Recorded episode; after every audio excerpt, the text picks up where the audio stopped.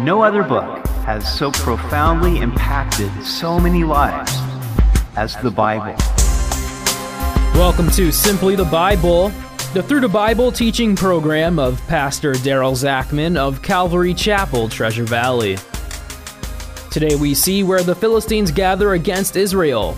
Saul is terrified, and when the Lord won't answer him, he consults a medium to conjure Samuel from the dead.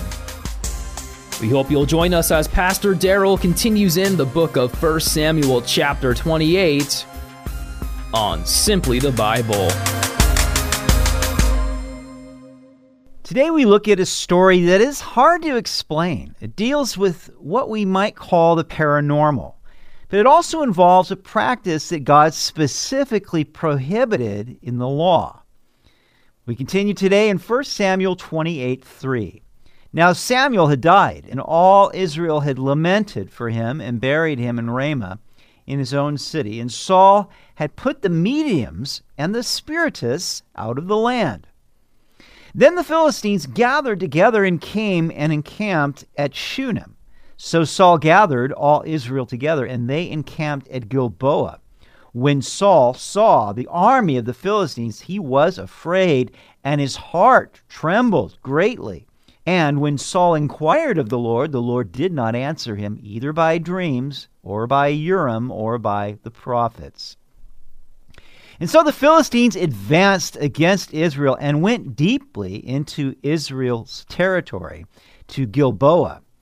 But Saul was ill prepared for this battle, and he was so afraid that his heart trembled greatly. Why was he ill prepared? Well, rather than preparing himself to battle the real enemy, the Philistines, Saul had been fighting his own battle, trying to kill David, going all over the countryside trying to do it. And so now, when the real battle came, he was ill prepared for it.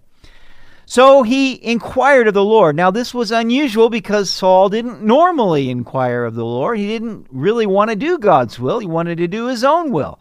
But now that he was in a very desperate situation, he cried out to God, but God was not answering him, either by dreams, which was one way that God would communicate to people, or by the Urim, which was what the priest had to determine the will of God, or by any prophets coming and telling Saul this is what you should do. Proverbs 128 says, "Then they will call on me, but I will not answer." Then they will seek me diligently, but they will not find me, because they hated knowledge and did not choose the fear of the Lord. They would have none of my counsel and despised my every rebuke. Therefore they shall eat the fruit of their own way and be filled to the full with their own fancies. We need to remember that God gives us light so that we will walk in it, but if we reject that light, we don't control the light that God gives us, He does. And Saul was now not hearing the voice of God. Then Saul said to his servants, Find me a woman who is a medium, that I may go to her and inquire of her. And his servants said to him, In fact, there is a woman who is a medium at Endor. Now Saul had put away all the mediums and spiritists in the land. He knew that they weren't supposed to be around, so he had done that because the law had expressly forbidden people to consult mediums. We find this in Deuteronomy 18:10 that says, "Do not let your people practice fortune telling or use sorcery or interpret omens or engage in witchcraft or cast spells or function as mediums or psychics or call forth the spirits of the dead. Anyone who does these things is detestable to the Lord. It is because the other nations have done these detestable things that the Lord your God will drive them out ahead of you. And you know, as I see that our nation is moving away from God and His commandments, it's getting into more of these things. Witchcraft is popularized, fortune telling, psychics, mediums, all of these things that God said, Don't do this because that's why I'm driving out the inhabitants of the land. But Saul was terrified, he was desperate. And so rather than humbling himself before God and confessing his sins and repenting and saying, God, I've played the fool. Please help me. Show me what to do. Rather than doing that, he disobeyed the commandment of God and searched for a medium who would help him conjure up the spirit of Samuel. So Saul disguised himself and put on other clothes, and he went, and two men with him. And they came to the woman by night. And he said, Please conduct a seance for me and bring up for me the one I shall name to you. It's interesting that Saul would do this at night, under the cloak of darkness, the deeds of darkness. Then the woman said to him, Look, you know what Saul has done, how he has cut off the mediums and the spiritists from the land. Why then do you lay a snare for my life to cause me to die? And Saul swore to her by the Lord, saying, As the Lord lives, no punishment shall come upon you for this thing. So Saul was really playing the hypocrite here because he had put away all the mediums, and yet when he really wants uh, us to find something out, he tries to use a medium. He disguises himself and doesn't let her know that he's really King Saul. Then the woman said, Whom shall I bring up for you? And he said, Bring up Samuel for me. When the woman saw Samuel, she cried out with a loud voice. And the woman spoke to Saul, saying, Why have you deceived me? For you are Saul. And the king said to her, Do not be afraid. What do you see? And the woman said to Saul, I saw a spirit ascending out of the earth. So he said to her, What is his form? And she said, An old man is coming up, and he is covered with a mantle. And Saul perceived that it was Samuel, and he stooped with his face to the ground and bowed down. Now, this is a very unusual story. It's given a lot of Bible commentators a lot of problems, and there's a lot of disagreement about how to really interpret it. I mean, is this a fact or is it a farce? Did this really happen? Well, I believe it really happened. It's talked about in the scripture, so we should believe it. But the question is was this really Samuel that came back from the dead? Now, when we look at mediums and those who engage with what uh, has also been called in the Old King James Version familiar spirits, I believe that there are many who are dabbling in this realm of the satanic, in the occult and they are actually engaging with demon spirits. And so while they may be telling others that they are conjuring up the dead, really what's happening is they're conjuring up a demon who's telling them things. And of course, demons can tell you lots of things about uh, things that nobody else would know, but the demons would know those. And so oftentimes these mediums do have a power, but it's a power that's deceptive and it's a demonic power. But in this case, it really does seem that it was Samuel that came up to talk to uh, Saul. For one thing, we see that the medium is shocked when she sees Samuel. She immediately knows that this man who is disguised is Saul because she sees Samuel. And it was like she had never actually seen a, real spirit come from the dead before and was probably very scared herself. Now, there are people that say, well, this couldn't be Samuel. Well, I believe that we should take the natural sense of the scripture until we see that there's no way to take it that way. But you know what? God could do anything. And though God prohibited this, he certainly would not sanction the process under normal circumstances, yet it's possible that he did permit Samuel to come and set Saul straight. Now Samuel said to Saul, Why have you disturbed me by bringing me up?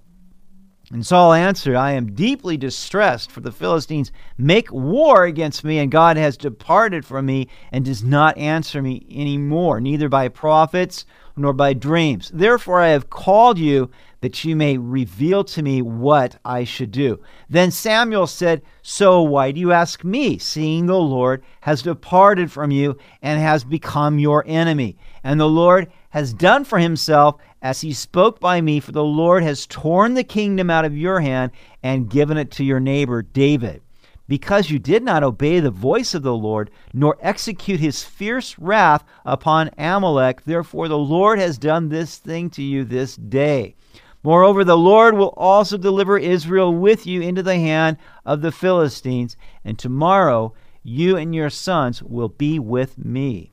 The Lord will also deliver the army of Israel into the hand of the Philistines. Now, the reason why I think this was Samuel is because everything that Samuel said came true. However, Saul had asked Samuel for advice and what to do. Samuel didn't give him advice. He just said, Look, this is what's going to happen. You're going to die tomorrow. You're going to be with me. And all of this is happening because you rejected the voice of the Lord. And now God is raising up David, your neighbor, to take your place. Saul had ignored God throughout his life. Now he wanted God to deliver him, but God was not going to deliver him from the hand of the Philistines. It is tragic for a person to come to the end of their life and realize that they had played the fool and realize that they had ignored God's commandments all of their lives, only to, to cry out to Him at the end. However, I'm so thankful that we do live in the age of grace where even a person who has ignored and spurned the counsel of God their entire lives can call upon the name of the Lord. And yes, I do believe that there are deathbed conversions, although they may be few and far between, not because God is not willing to pardon, but because people are not willing to repent and call upon the name of the Lord. But we do have some great examples. For example, the thief on the cross who said to Jesus, Lord, remember me when you come into your kingdom. And Jesus said to him, Assuredly, I say to you, today you will be with me in paradise. And we have the promise of God in Romans 10 9 that if you confess with your mouth the Lord Jesus and believe in your heart that God has raised him from the dead, then you will be saved. For with the heart one believes unto righteousness, and with the mouth confession is made unto salvation. For whoever calls on the name of the Lord shall be saved. God is gracious to those who call upon his name for salvation in their final moments. But if you gamble with your soul by procrastinating, just understand this you don't know that you will have the opportunity to call upon the Lord at the last moment. And you don't even know that you'll want to repent at that time. Therefore, it is much wiser to call upon the name of the Lord today and live for Him today, doing what He's told you to do in His Word. Now, immediately Saul fell full length on the ground and was dreadfully afraid because of the words of Samuel, and there was no strength in him, for he had eaten no food all day or all night. He was just wiped out. And the woman came to Saul and saw that he was severely troubled and said to him, Look, your maidservant has obeyed your voice, and I have put my life in my hands and heeded the words which you spoke to me. Now, therefore, please heed also the voice of your maidservant, and let me set a piece of bread before you and eat, that you may have strength when you go on your way. But he refused and said, I will not eat. So his servants, together with the woman, urged him, and he heeded their voice. Then he arose from the ground and sat on the bed. Now the woman had a fatted calf in the house, and she hastened to kill it. And she took flour and kneaded it and baked unleavened bread from it. So she brought it before Saul and his servants, and they ate. Then they rose and went away that night.